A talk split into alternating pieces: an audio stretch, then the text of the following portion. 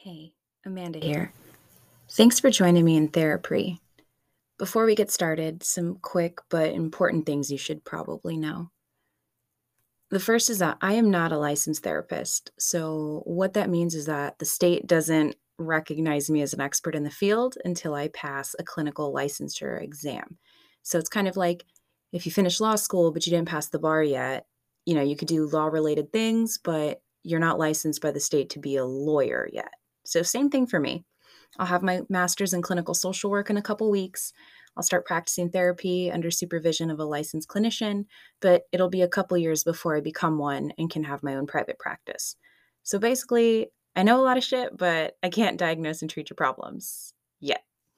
Um, the second thing is that confidentiality is of the utmost importance for me.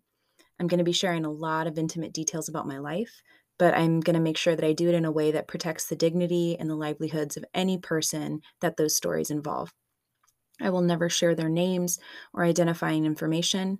I'm only going to tell my version of the events, um, and I fully understand and respect that they will likely have a different experience of that same story. And that's, of course, if they happen to even be listening, right?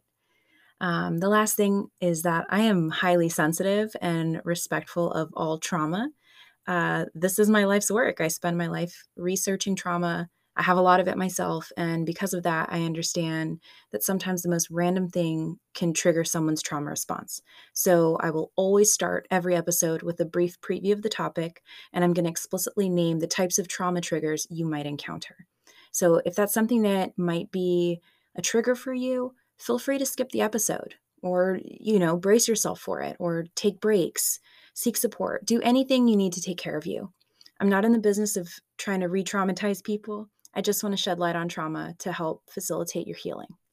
So, okay, now you know where I'm coming from. Let's dive in. Thanks.